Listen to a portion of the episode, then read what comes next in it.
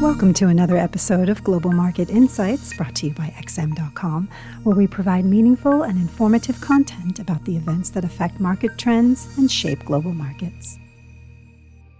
You're listening to the Daily Market Comment podcast for Thursday, March 3rd by Mario Hadjikyriacos. I'm Christina Marujos and thank you for joining us at XM.com. The apocalypse in commodity markets is in full swing. What started out as an energy shock because of the suffocating sanctions on Russia has started to broaden out, lighting a fire under food prices and metals. Oil prices have been at the tip of the spear throughout this commodity rally, charging higher to reach levels last seen in 2008. There are widespread reports that traders and companies around the world refuse to touch Russian oil, even though there haven't been any explicit sanctions imposed on it, which is creating a sense of scarcity. Futures markets tell the whole story as most commodities have reached record levels of backwardation, which essentially means investors are willing to pay a rich premium for securing supply immediately. OPEC did not help alleviate this shortage at all yesterday, sticking to its plan to add supply very gradually despite the mayhem in markets. With food prices now joining energy prices in their march higher, traders are betting inflationary pressures won't go away anytime soon. Market based inflation expectation metrics have skyrocketed lately, creating a headache for central banks, especially the European one.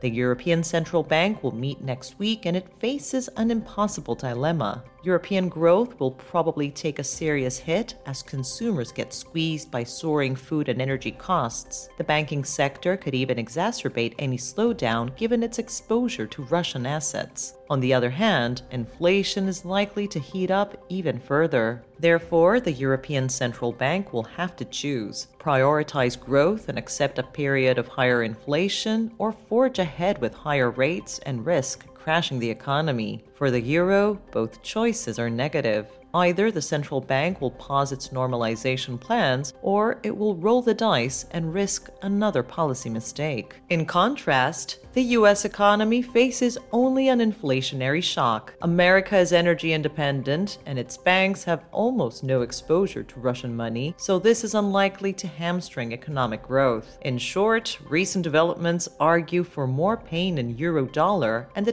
technical picture tells a similar story. The mood in stock markets improved yesterday after the Fed chief played down the prospect of a 50 basis points rate increase during his congressional testimony. Treasury yields moved higher as well, although that seemed to be driven by the leap in energy prices, not anything Powell said. It is quite striking that inflation expectations have risen much more than nominal yields lately, so real yields remain much lower than before the Ukraine invasion. That's another way of saying inflation will spike, but central banks won't take a sledgehammer to strike it down, which paints a favorable picture for gold prices. Elsewhere, the Bank of Canada raised interest rates as expected. The loonie didn't react much to the decision itself, but it did cruise higher alongside oil prices in the aftermath. As for today, Powell will testify again, this time before the Senate. On the data front, the ISM Services PMI could be crucial ahead of tomorrow's U.S. employment report. The minutes of the latest European Central Bank meeting will also be released, but are probably outdated given recent events. Perhaps most importantly, the second round of peace talks between Ukraine and Russia is expected to kick off.